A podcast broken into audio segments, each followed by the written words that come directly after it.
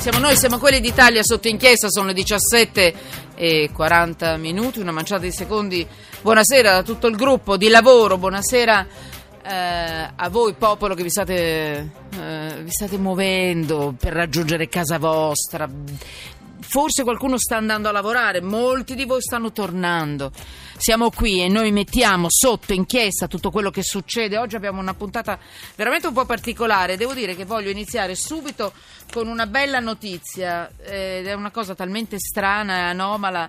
E tra l'altro devo muovermi perché il professore sta per entrare in sala operatoria. Quindi 335 699 2949 Twitter chiocciola sotto inchiesta. Vi ridico il nostro numero di telefono 335 699 2949. Mariano Ferraresso, benvenuto professore. Grazie, buonasera a lei e, e tutti grazie. Direttore dell'unità operativa di trapianto di Rene dell'ospedale Maggiore Policlinico di Milano, Fondazione Cagranda. Allora, Margherita De Bach dovrebbe già. Margherita, ci sei? Sì, Ciao, sì, sì, ciao Manuela. Ciao, ciao, giornalista del Corriere della Sera, scrive di salute, medicina, sanità e bioetica. Guardate, oggi abbiamo veramente tantissimi argomenti.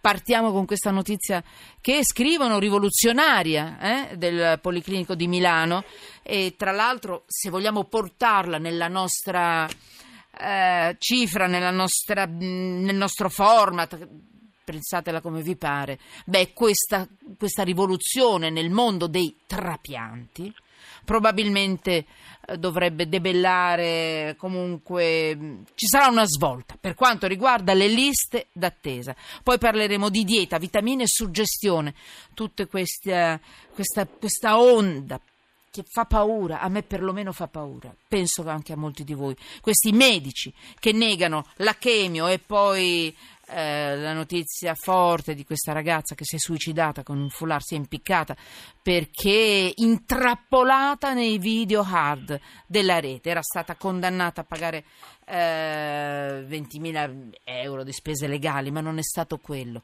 Il video è partito in rete non è stato più possibile fermarlo. Lei si è ammazzata poi a un certo punto, quindi parleremo anche di questo e poi andremo avanti, lo scandalo del Mose che continua e poi ancora il panino selvaggio contro la mensa. Guardate, sembra una piccola notizia, ma è importante perché si tratta. Io vorrei sapere cosa ne pensate voi. I bambini devono mangiare la stessa cosa, è importante anche dal punto di vista proprio simbolico.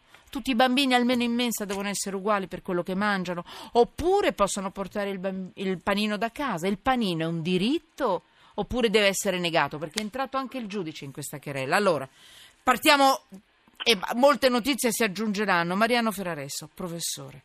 Eh, mi piace ripeterlo, direttore dell'unità operativa di trapianto di Rene dell'ospedale Maggiore Policlinico di Milano, Fondazione Cagranda. Eh, trapianti, è veramente una notizia della quale dobbiamo essere un po' entusiasti? È già operativa questa cosa? Eh, leggo di sì. Sì, è una notizia molto bella, molto importante e già operativa. Possiamo essere siamo... entusiasti? Possiamo essere, Eh. direi, ragionevolmente ottimisti. Ecco. Ringiovanite gli organi, che cosa significa? Eh, sì, più che ringiovanire, che è un termine molto giornalistico, insomma, Sì. l- il termine esatto sarebbe quello ricondizionare gli organi, cioè Mm. portarli a una situazione che è compatibile a un trapianto che venga eseguito con delle buone possibilità di successo. Questo ci permette quindi di utilizzare questi donatori che noi chiamiamo in gergo tecnico con un nome un po' brutto che sono donatori marginali, che sono quei donatori che in realtà eh, vengono sì utilizzati ma che le possibilità di successo di utilizzo di loro organi dopo il trapianto sono un po', un po ridotte. Quindi Mm. con queste macchine eh, si riesce quindi a resettare il sistema e quindi a ricondizionare l'organo in modo da farlo tornare in forma eh, come era prima del prelievo e della conservazione. Allora mi dica se ho capito bene, perché ho scelto questa notizia, ho voluto aprire con questa notizia che è bella. Cioè praticamente il- un rene di una donatrice di 83 anni, ricondizionato, come, dice- come direbbe lei, io dico ringiovanito perché chiaramente non uso un termine tecnico, attraverso degli- dei macchinari speciali chiaramente, viene, può essere utilizzato, usato su una paziente di 53 anni affetta da una grave malattia. Ho capito bene? Certamente così è quello che abbiamo fatto noi, Esatto. abbiamo utilizzato un organo di una, dona, di, di, di una donatrice eh, ultra ottantenne e utilizzando queste macchine abbiamo garantito, ha dato un certificato di garanzia in più insomma, per l'utilizzo dell'organo oltre al parametro istologico, cioè al, all'esame microscopico che ci diceva che il trapianto era fattibile, noi abbiamo, siamo riusciti a dare dei, un, un, un, bollino di qualità in più per dire che questo organo può essere utilizzato con delle buone possibilità di successo. Così abbiamo fatto e abbiamo avuto ragione. Questa paziente si chiama Paolo, sbaglio? Sì, È un uomo? Paziente. Sta sì. bene? Come sta? Mi dica subito questo, poi vado avanti. Sta bene, è contento, abbiamo condiviso con lui la scelta passo passo e adesso a qualche mese dal trapianto è contento, soddisfatto e riabilitato in pieno. Insomma. È già stato dimesso, l'avete già spedito già fuori, vero? Dimesso dopo sette giorni dal trapianto, sette? il paziente era già a casa sua. Sette giorni era già a casa. Allora, andiamo per gradi. Beh, eh, tu ci sei sempre, eh, Margherita? Sì, tu sì, ci sei sempre. Qua, io devo contenere. Eh, scusatemi, sono sempre entusiasta di tutto, lo so. Però questa notizia, secondo me, è bella perché fa capire che intanto. Eh, c'è un pezzo di, di popolazione d'Italia, di, di, di, noi che sta male, ma la medicina va avanti, corre, si muove e a volte dà delle risposte belle e queste risposte arrivano dall'Italia. Professore, mi dica lei, questo, una, questo, mm, questo eh, ricondizionamento, questo ringiovanimento può essere effettuato anche su altri organi o solo sui reni? Allora, questo ringiovanimento, diciamo ricondizionamento, è stato già utilizzato per altri organi. Per primo è stato fatto per il ah. polmone, che è stato fatto qui al Policlinico di Milano, per primo in Italia in assoluto, dove eh, hanno utilizzato questa metodica. Adesso è in fase avanzata anche la messa a punto della stessa metodica, sempre qui il Policlinico, ma anche in altri centri per quanto riguarda il fegato e si sta pensando, per quanto riguarda un futuro non molto lontano, di trattare anche il cuore.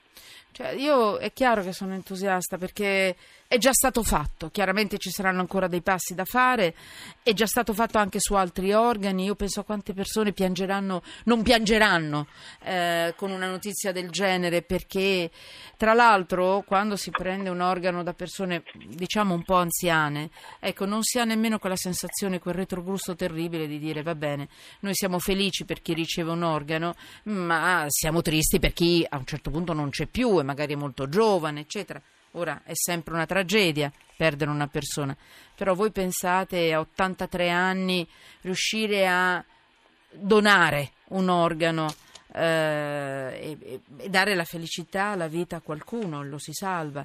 Mi dica se, sto, mi dica se dico delle scemate, eh, no, professor no, Ferraresso, mi scusi, ma io... Sto dicendo delle cose ecco. assolutamente giuste, voglio dire. Quest... Non solo questo tipo eh. di donatori, ma anche quelli molto piccoli, donatori piccolissimi, cioè al di sotto di due anni d'età, che hanno lo stesso problema per quanto riguarda la ripresa funzionale, possono beneficiare del trattamento di queste macchine. E non solo, addirittura c'è anche un'altra tipologia di donatori donatori che stiamo adesso iniziando ad affrontare in Italia, che sono quei donatori il cui accertamento di morte non avviene con criteri cerebrali, ma avviene con criteri cardiaci, cioè il tipico caso del paziente con eh, infarto miocardico eh, in casa oppure in ospedale mm. oppure mentre sta giocando eh, una partita di calcio che non può più essere rianimato, muore e quindi la possibilità di recuperare anche questi organi attraverso l'uso di queste macchine è, è sicuramente un passo avanti molto, molto importante. Allora è evidente che questo significa per molte persone evitare dialisi, evitare cure, evitare appunto quelle che in questo paese che fa dei miracoli, dove c'è una sanità che funziona in maniera incredibile, riesce ad arrivare ai trapianti, a, a rigenerare, ringiovanire, ricondizionare organi così vitali, così importanti, poi dall'altra parte ha le liste d'attesa di un, di un paese del terzo, quarto, quinto mondo e, di vergogna. Quindi signori, prendiamoci la parte bella di questa notizia. Io non so voi, io sono orgogliosa, un po' orgogliosa di, di, di, dei nostri medici che riescono a fare queste cose in questo paese. Eh, ci capitano così poche occasioni per essere orgogliosa e siamo orgogliosi, siamo orgogliosi di questo paese in certi momenti. Sono esagerata? Sì, voglio essere esagerata perché penso a Paolo che ha avuto un organo, ha avuto un, un, un pol, in questo caso un rene, dovrà, eh, smetterà di fare la dialisi o sbaglio? Sì. Paolo nel momento in cui è stato trapiantato non l'ha più fatta eh, grazie all'utilizzo di queste macchine perché in realtà queste macchine hanno dimostrato ormai su casistiche molto più ampie Vabbè. al di fuori dell'Italia che riescono anche a ridurre la necessità di magari qualche dialisi dopo il trapianto, per cui lui è andato a casa perfettamente Bello, liberato dalla schiavitù della dialisi. Professor Ferraresso, io le ho promesso di lasciarla andare, deve andare in sala operatoria, so che non ha fatto aspettare nessuno, No, no, no. perché questo è importante precisarlo perché è una persona seria. Deve entrare in sala operatoria, può dirci che cosa sta per affrontare in sala operatoria? Tanto per capire la sua sì. vita. In questo Eh. momento stiamo partendo con un, un altro trapianto, Un altro? Sempre reni? Mm, sempre di reni, sì. E si può sapere la persona che riceverà il trapianto quanti anni ha? La persona che riceverà il trapianto è una persona giovane e Rispetto Eh, della privacy, per carità, però se mi può dire, per immaginare un po' la sua vita, è una magia quasi. eh? direi che insomma attorno ai 40 anni, ecco. E prende un organo, riceve un organo, un organo No, da- di un organo normale, di un organo buono, insomma. Buono, Buono, non lo rigenerate. No, non c'è, non c'è necessità. Quante ore durerà l'intervento, professore? Più o meno Penso tre ore. tre ore. Impressionante. Professore, grazie, grazie.